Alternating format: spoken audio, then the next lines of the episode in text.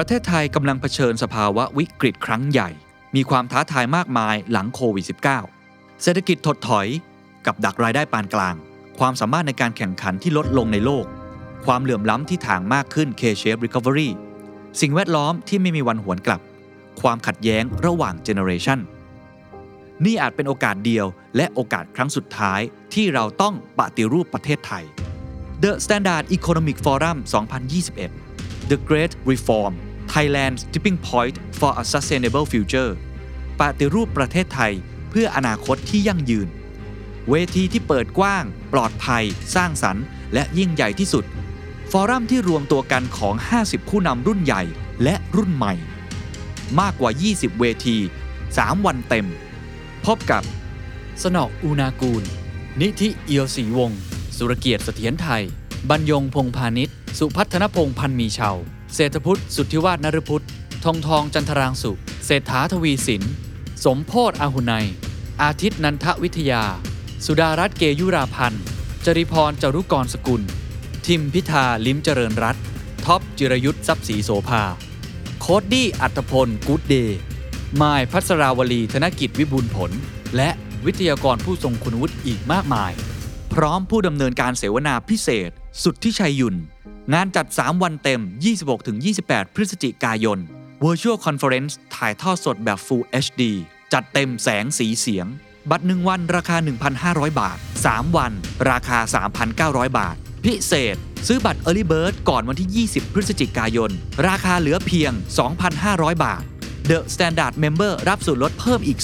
10% รับชมย้อนหลังได้ถึง3เดือนซื้อบัตรได้แล้ววันนี้ที่ Thai Ticket Major ติดตามรายละเอียดเพิ่มเติมได้ที่ The Standard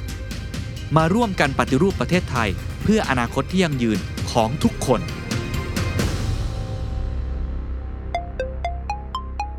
You're listening to The Standard Podcast The eye-opening experience for your ears The Power Game กับผมสรกลอดุลยานนท์คุยการเมืองเป็นเรื่องสนุก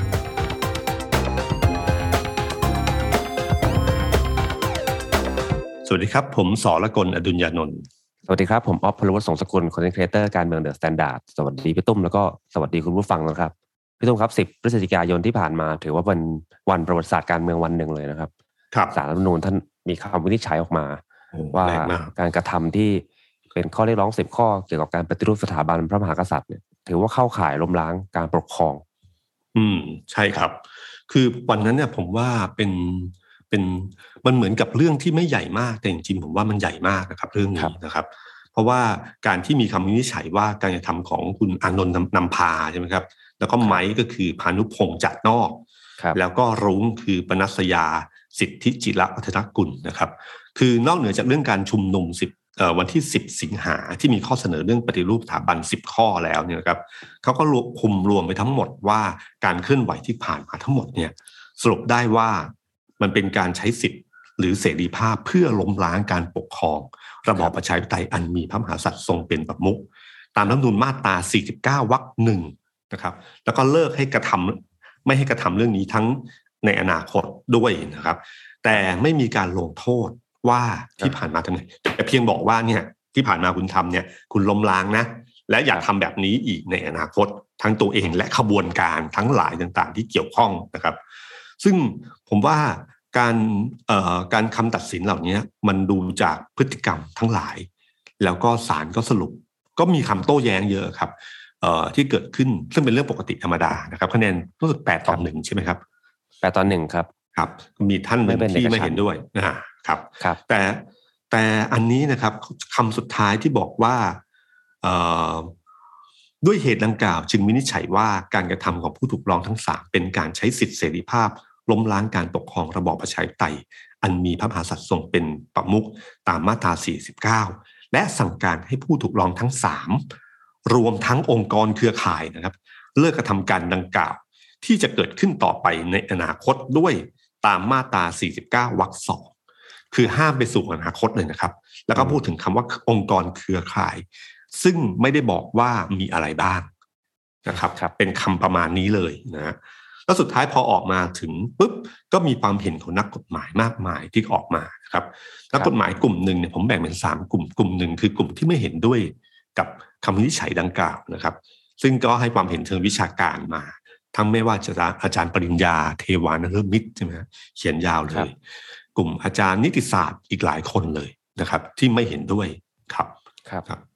เนื้อหาที่ไม่เห็นด้วยส่วนใหญ่ก็คือมันมีหลายเรื่องในเชิงกฎหมายนะครับคืออธิบายคงจะยาวมากก็ผมว่าลองไปอ่านดูและจับประเด็นดูแต่ส่วนใหญ่ก็คือมันไม่เห็นด้วยด้วยเหตุผลต่างๆมากมายนะครับส่วนที่น่าจะออกมากลางๆที่ผมเห็นนะฮะก็จะมีอาจารย์วิษณุเครืองามรองนายกรัฐมนตรีนะครับและคุณจรัญภักดีธนากุลคือเห็นด้วยกับคำวินิจฉัย 100% แล้วก็บอกเพียงแค่ว่าปรามว่าอย่าทำอีกแล้วก็ที่สำคัญคือไม่มีผลผูกพันกับใครหมายถึงว่าสิ่งที่ทำมาในอดีตไม่มีผลผูกพันกับใครคือทุกอย่างจะจบอยู่แค่นั้นแต่อย่าทำต่อไปข้างหน้าเท่านั้นเองนะครับจบแค่3คนนี้นะครับไม่เอาผิดอะไรแต่อย่าทำอีกคือประมาณนี้ครับคำพูดประมาณนี้ครับแต่อีกกลุ่มหนึ่งนะครับคือกลุ่มอาจารย์แก้วสันติโพกับคุณพีรพันธ์สาลีรัฐวิภาคแล้วก็อีกหลายคนนะครับที่ผมอ่านมาโอ้โหจะแรงมากจะเหมือนกับว่าเนี่ยเป็นการปักธงเรียบร้อยแล้วใครที่เคยทำมาทั้งหมดโดนแน่นอนอะไรนะครับมันก็จะนำมาสู่ความหนึ่งความหวาดกลัวแล้วก็อีกด้านหนึ่งเนี่ยมันก็ไม่ใช่หวาดกลัวแต่มันจะรู้สึกว่าเอ๊ะอย่างนี้มันเป็นธรรมเหรอแล้วก็จะเกิดมุมหนึ่งขึ้นมานะครับซึ่งที่เห็นชัดเจนที่สุดคือกลุ่มนักศึกษาเด็กไม่ยอมเลยนะครับและครั้งนี้เป็นครั้งหนึ่งที่ผมเห็นความเป็นเอกภาพของกลุ่มนิสิตนักศึกษานิสิตนักศึกษาแต่ละมหาลัยนะครับแม้ว่าจะเป็นนักศึกษาเหมือนกันแต่เขามีความคิดที่เป็นของตัวเองนะครับถ้าเราจำได้ตอนเหตุการณ์ที่จะจัดงาน6ตุลาคมที่เกิดขึ้นนะครับแม้แต่ในธรรมศาสตร์เองก็มีความเห็นที่ไม่ตรงกันระหว่างองค์การนักศึกษากับสภานักศึกษานะครับเกิดขึ้นแล้วก็มีความขัดแย้งสุดท้ายก็อาจจะยอมอะไรก็ตามทีแต่มันแสดงเห็นว่าทุกคนมีความเป็นตัวของตัวเองค่อนข้างสูงแต่ครั้งนี้ที่ผมเห็นก็คือว่ามันมีการรวมตัวและเห็นด้วยกันอย่างเป็นเอกภาพมากและแสดงออกมาอย่างรวดเร็วนะครับไม่ว่าจะเป็นสโมสรนักศึกษากลุ่มต่างๆกลุ่มนิติศาสตร์รัฐศาสตร์อะไรออกมาเต็มเลยนะครับก็ออกมาแล้วก็ถ้อยคำอาจจะเป็นถ้อยคำที่ค่อนข้างแรงด้วยซ้ำนะครับซึ่งอันนี้ก็ต้องใช้คำว่ามันเป็นไปตามวัยเหมือนกันนะคือคำจะค่อนข้างแรงมากนะครับครับซึ่งอันนี้ออฟอยู่เชียงใหม่ครับพี่ตุ้มก็มีโอกาสได้คุยกับอาจารย์นิธิเอียวศรีวงศ์ท่านก็มองปรากฏการณ์นี้เหมือนกันท่านบอกว่าคำตัดสินของศาลรัฐธรรมนูญเนี่ยมันเป็นกฎหมายถ้าจะมองในมุมวิชาการทางรัฐศาสตร์ท่านบอกว่ากฎหมายมันจะมีสภาพบังคับหรืออานุภาพ2อย่างอันแรกคุกกับตารางอันที่2คือความกลัวท่านบอกว่าเหตุการณ์ที่เกิดขึ้นมันสะท้อนว่าคุกตารางยังอยู่แหละแต่ความกลัวเหมือนมันจะหายไปคมมากกลัวการบังคับใช้กฎหมายครับผมเราเห็นความไม่กลัวที่ชัดเจนก็อยู่ดีคือขณะที่ศาลบอกว่าอย่าทำอีกนะครับก็กลุ่มนี้ก็ออกมาแล้วก็มาชุมนุมกันเมื่อวานแต่ประเด็นการชุมนุมหรือชื่อที่ใช้นะครับมันเป็นเรื่องของการไม่ใช่พูดถึงเรื่องของการปฏิรูปสถาบันแต่พูดถึงการต่อต้านใช่ไหมต่อต้านเลยระบอบสมบูรณาญาสิทธิราชย์ครับใช่ครับซึ่งไม่ใช่เรื่องผิดแน่นอนเพราะว่าระบอบนี้ไม่ใช่ระบอบที่ปกครองอยู่ในปัจจุบันนี่คือระบอบประชาธิปไตยฉันไม่เห็นด้วยกับเผด็จการไม่เห็นด้วยกับสมบูรณาญาชาติก็คืออีกระบอบใดระบอบหนึ่งสองระบอบนี้แหละครับฉันไม่เห็นด้วยกับระบอบที่ไม่ใช่ประชาธิปไตยก็เป็นสิทธิ์หรือจะบอกว่าไม่เห็นด้วยกับระบอบคอมมิวนิสต์การปกครองแบบคอมมิวนิสต์มันก็เช่นเดียวกันนะครับคืออะไรที่ไม่ใช่ประชาธิปไตยมันคือไม่ได้ปกครองในปัจจุบันฉันก็เขาก็เลยพยายามใช้คำนี้ขึ้นมานะครับแล้วก็มีการตอนแรกนัดชุมนุมกันที่อนุสาวรีย์ประชาธิปไตยครับนะครับแต่คราวนี้ตำรวจบล็อกเลยครับลงตั้งแต่หัววันเลยต้องนัดกันมาเต็มโอ้โหแต่ผมคิดไว้แล้วฮะแต่ผมว่าตำรวจท่านอะไรก็เดาได้เหมือนกันว่าจะยังไงเขาก็เปลี่ยนแผนแล้วฮะคือจะบล็อกขนาดนั้นไปไม่ได้อยู่แล้วนะครับแล้วก็ผู้สื่อมวลชนก็ไป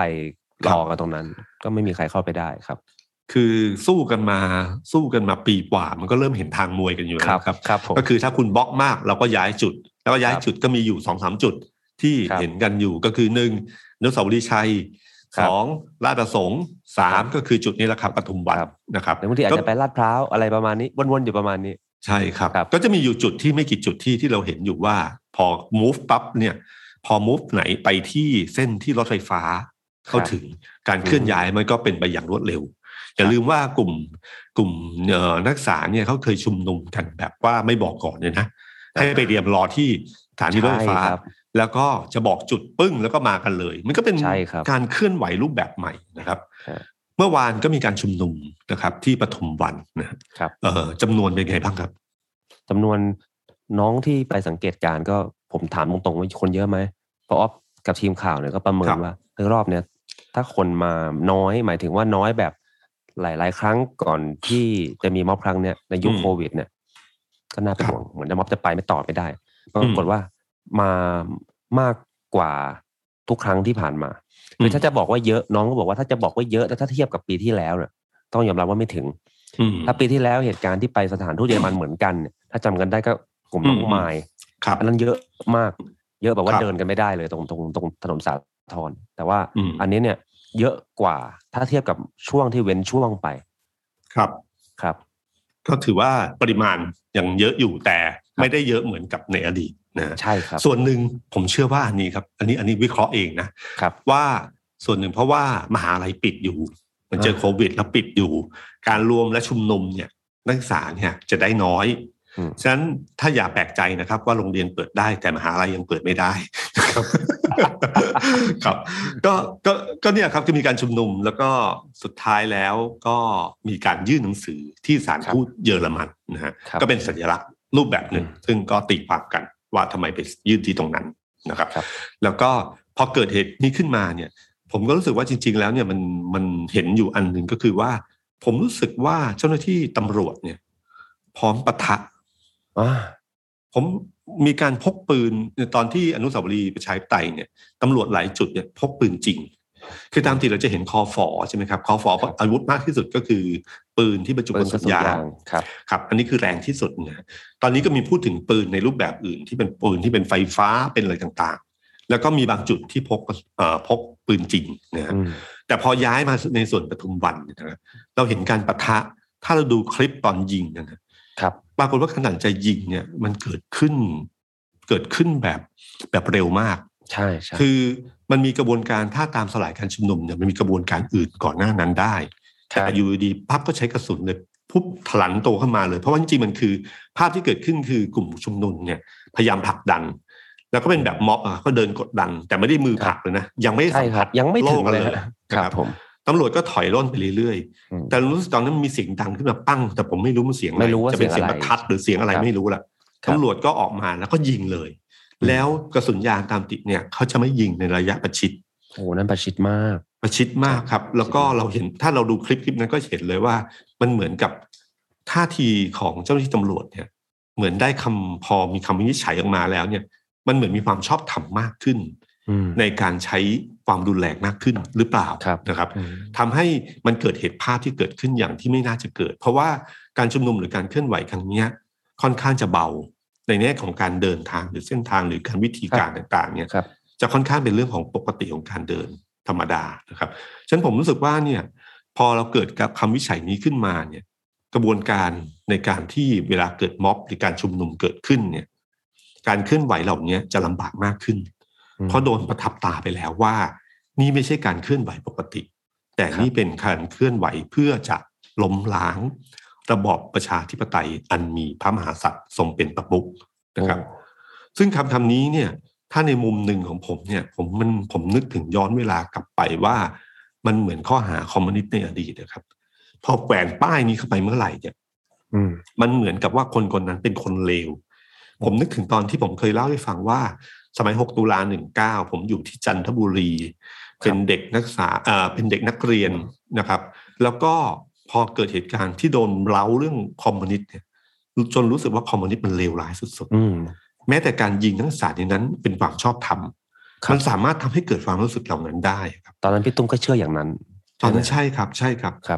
เด็กต่างจังหวัดจะเป็นอย่างนี้แล้วก็ระบบสื่อสารมันไม่ใช่โซเชียลมีเดียแบบนี้การค้นข้อมูลมีน้อยมากเลยครับมีหนังสือพิมพ์มีทีวีขาวดำไม่ใช่ทีวีสีด้วยนะ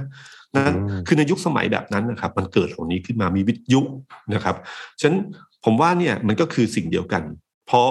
มีการประทับตาล้มล้างเข้าไปเนี่ยรู้สึกเจ้าอีกฝั่งหนึ่งจะรู้สึกว่าตัวเองมีความชอบธรรมมากขึ้นคล้ายๆเมื่อตอนสมัยคอมมิวนิสต์ครั้งก่อนนะครับตอน6ตุลาเนี่ยกลุ่มนักศึกษาก็โดนข้อหานี้ครับคอมมิวนิสต์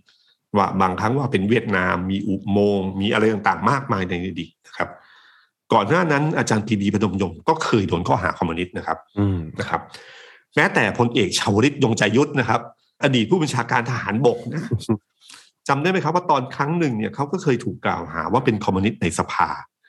จากพลเอกสุจินดาคาประยูรพูดถึงเรื่องสภาเพรสิเดียมคิดดูนะครับคนๆหนึ่งที่เป็นผู้บัญชาการทหารบกแต่โดนกล่าวหาว่าเป็นคอมมิวนิสต์ได้ข้อหานี้เป็นข้อหาที่ร้ายแรงในอดีตนะครับลมล้างเนี่ยทำให้ผมรู้สึกมันเหมือนเป็นอาญาสิทธิ์อะไรบางอย่างครับเพราะว่าคำวินิจฉัยของศาลรัฐธรรมนูญเนี่ยครับมันผูกพันทุกองค์กรคือสามารถหยิบเรื่องนี้ไปใช้ได้และอ้างอิงได้นะครับแม้ว่าจะมีคำของคุณจรัญหรือคุณวิษณุปรามว่าเรื่องนี้มันจบแค่นี้นะไม่อะไรเงี้ยนะครับแต่สังเกตนะครับว่ามีกลุ่มที่พร้อมที่จะเอาพร้อมที่จะเอาคำวินิจฉัยนี้ไปเชื่อมโยงไปใช้ในการฟ้องร้องคดีอาญา ซึ่งคดีอาญานี้ก็โทษถึงจำประหารชีวิตเลยนะฮะใช่ครับแล้วก็ยังมีถึงมันเหมือนเป็นกบฏนะครับแล้วก็ไม่ใช่เพียงแค่กลุ่มเคลื่อนไหวเท่านั้นนะครับพอคำว่าล้มล้างออกมาแล้วผูกพันทุกองค์กรเนี่ยแล้วบอกว่าองค์กรเครือข่ายทั้งหลายด้วยคำว่าองค์กรเครือข่ายเป็นคำที่กว้างมากเป็นระบุฉะนั้นพรรคการเมืองหลายพรรคที่เคยให้ประกันตัวบ้างแหละใช่ร่วมชุมนุมไปแสดงปรากฏตัวในการชุมนุมไม่รู้ว่าจะโดนอะไรบ้างเหมือนกัน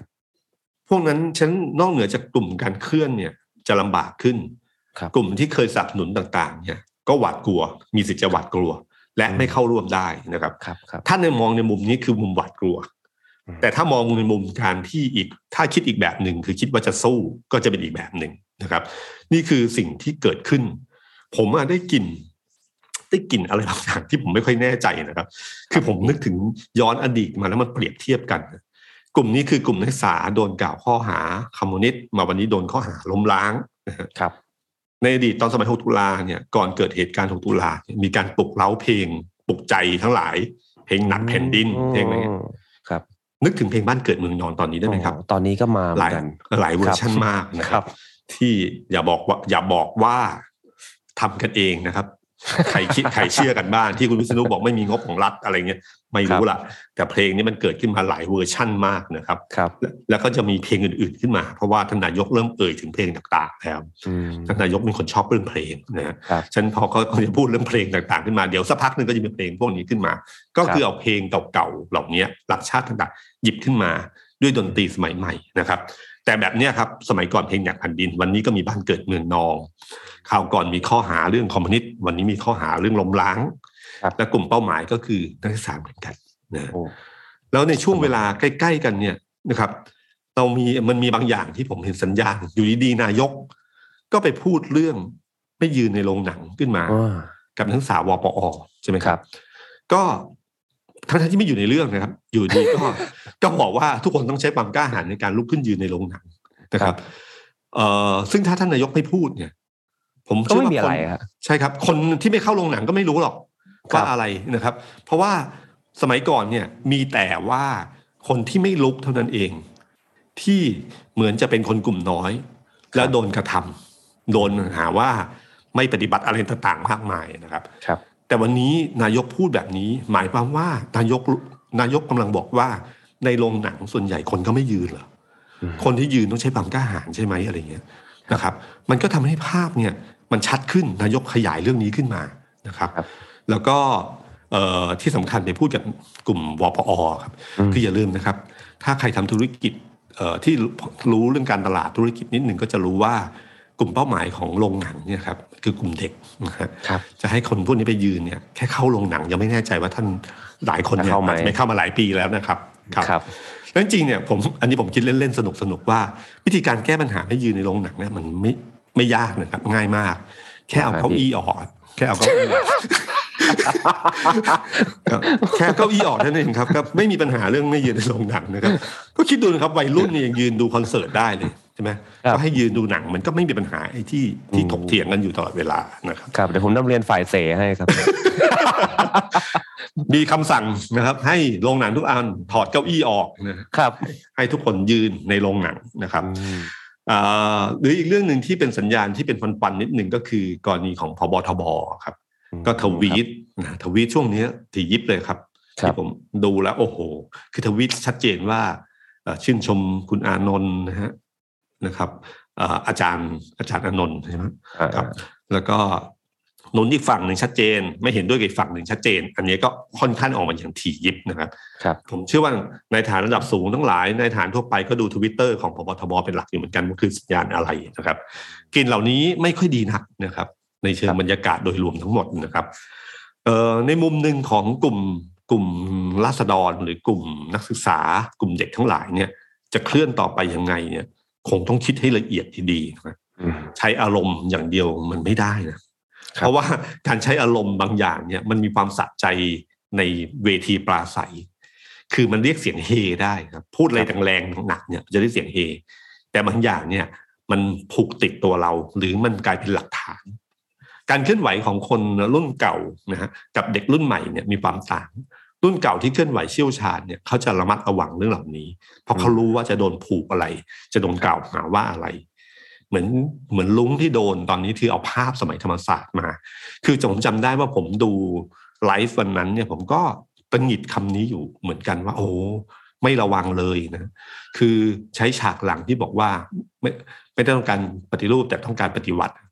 คือมันความมันคือเนื้อหาในนั้นเนี่ยพูดอย่างปฏิรูปแต่คำข้างหลังเนี่ยครับอยู่หรือมีในม็อบบางทีก็มีคนขึ้นมาปราศัยบอกว่าหรือจะสาธารณรัฐอะไรเงี้ยมันก็เฮมันก็เมามันไปแต่อย่าลืมไปว่าคำเหล่านี้มันผูกมัดในรูปกฎหมายอยู่พอสมควรนะครับฉะนั้นบางทีเรื่องแบบนี้จะต้องระมัดระวังพอสมควรเพราะว่าถ้าไม่นั้นเนี่ยนะครับใช้หรือการใช้กิโยตินในเป็นสัญลักษณ์เคลื่อนไหวครั้งนี้อยู่อะไรเงี้ยครับบางทีมันเหมือนสะใจอะครับแต่บางทีมันยิ่งทำให้ข้อหาที่โดนกล่าวหาเนี่ยเขาเอาเหล่านี้มาอ้างได้ตลอดเวลานะครับฉะนั้นการเคลื่อนไหวของกลุ่มราษฎรเนี่ยบางทีมันเหมือนกับการสร้างนวัตกรรมนะครับแบบสตีฟจ็อบส์คือถ้าเชื่ออย่างนี้แล้วตามมาสมาร์ทโฟนไม่เคยเกิดขึ้นในประเทศในโลกนี้มาก่อนก็สร้างมันขึ้นมาใครชอบก็เดินตามมาแล้วซื้อผมอะไรอย่างเงี้ยนะครับในเชิงการตลาดก็คือมีความคิดอย่างนี้เชื่ออย่างนี้ก็ประกาศออกมาแล้วก็สนใจก็คือสนใจในกลุ่มเดิมของตัวเองเป็นหลักใหญ่ภาษาที่สื่อสารก็มุ่งกลุ่มสื่อสารกับกลุ่มคนรุ่นใหม่ด้วยกันนะฮะ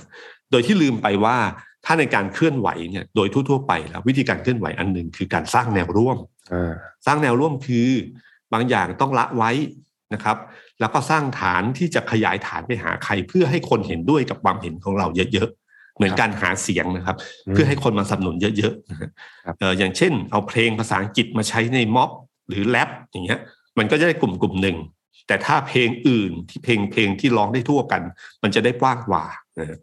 เหมือนกับถ้าเราไปนิชมาร์เก็ตกับกลุ่มพวกสมมติว่าภาคอีสานใช่ปะภาษาอีสานแต่ถ้าคุณไปหาทั้งทั่วประเทศเนี่ยคุณต้องใช้ภาษากลางอย่างเงี้ยครับคือฉะนั้นบางทีมันอยู่ที่ว่าจะคิดแบบแนวร่วมหรือคิดถึงแบบอะไรแต่ตอนนี้รู้แน่ๆก็คือกลุ่มการเคลื่อนไหวของเด็กเนี่ยจะเคลื่อนไหวได้ลำบากมากขึ้นนะครับกลุ่มแนวร่วมต่างๆเนี่ยก็ระมัดระวังตัวไม่รู้ว่าดาบอาญาสิทธิ์เนี่ยจะเล่นกับใครบ้างมัน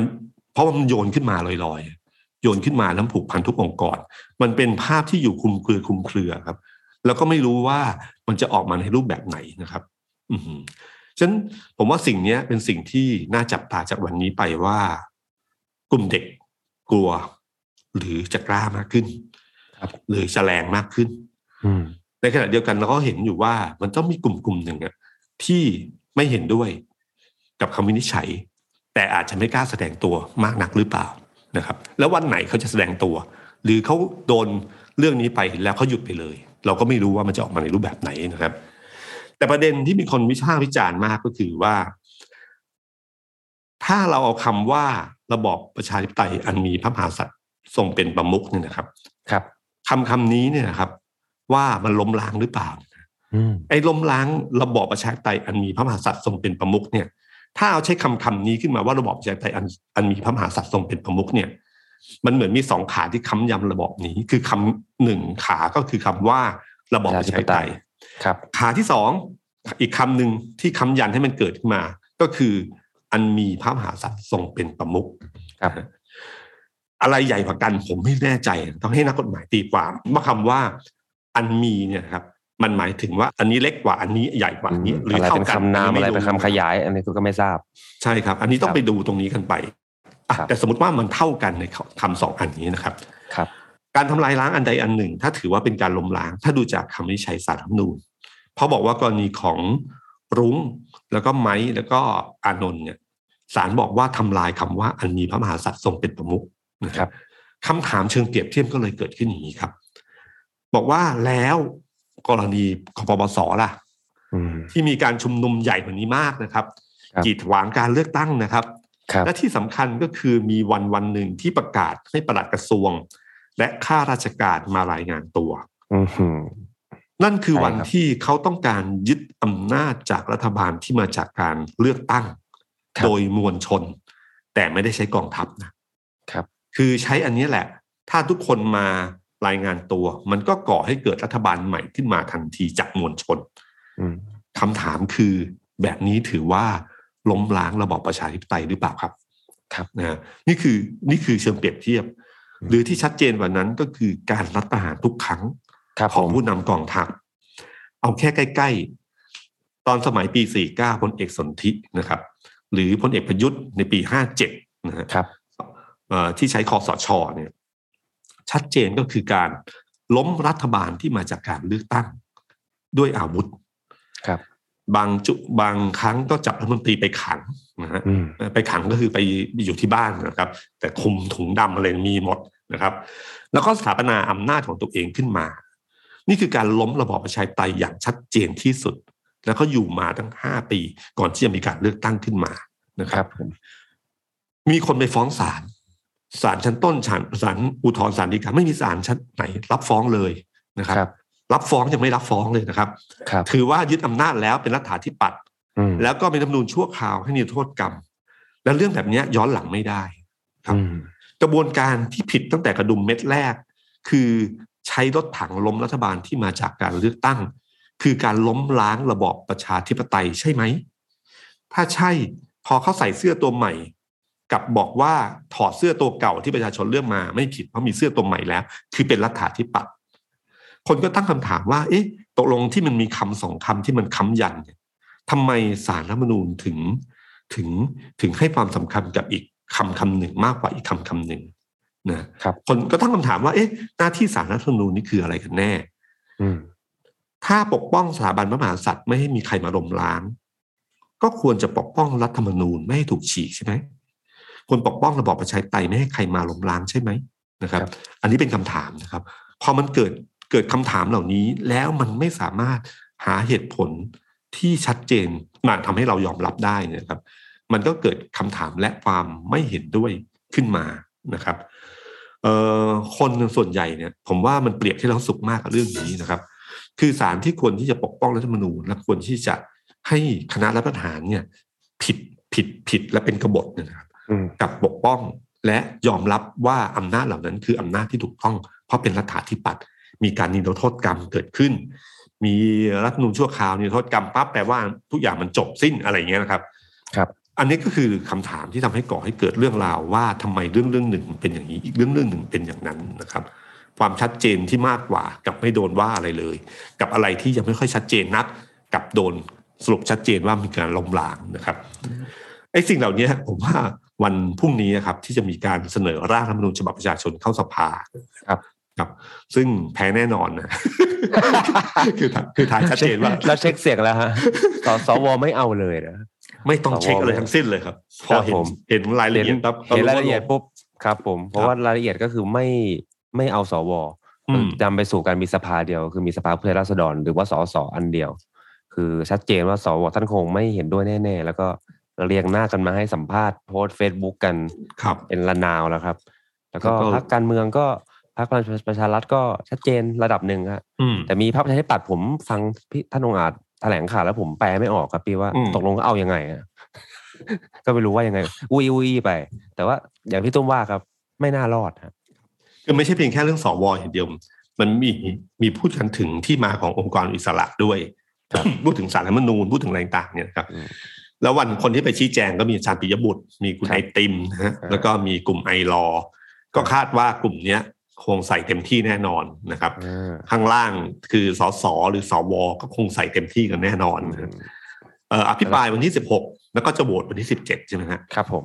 ครับโหวตแบบผ่านชื่อรายบุคคลก็จะได้รู้ว่าใครลงมติแบบไหนแต่ว่าคนก็จะเห็นอาจารย์ปิยบุตรไก่ติ่มเข้าสภาครับก็น่าจะสนุกดีนะครับเพราะว่าจะเป็นการโชว์เรื่องเนื้อหานะครับแสดงความเห็นเหตุผลกันได้ฟังกันถ้าอีกฝั่งหนึ่งคิดว่านี่คือเวทีที่จะได้ลุมยำนะฮะลุมยำความคิดนี้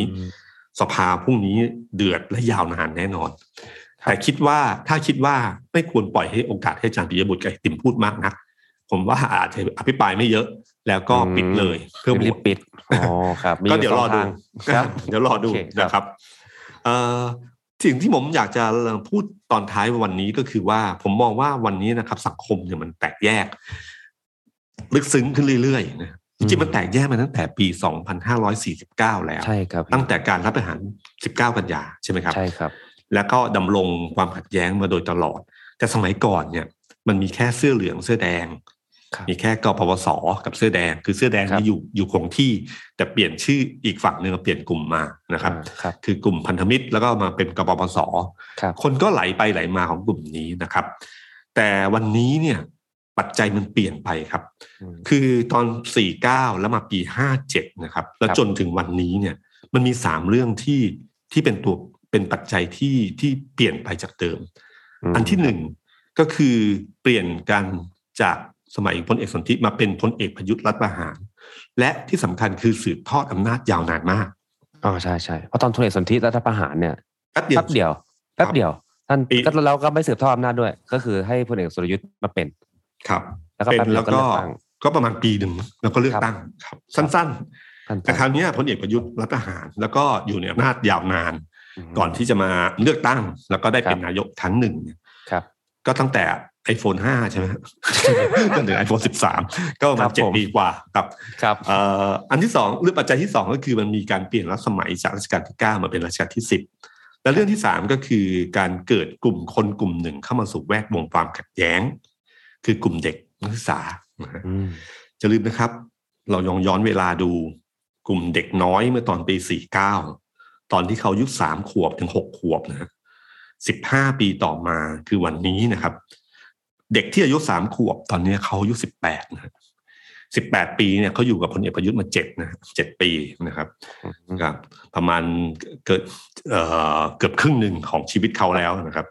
คนอายุ4ขวบตอนนี้อายุ19 5ขวบเมื่อปี49ตอนนี้อายุ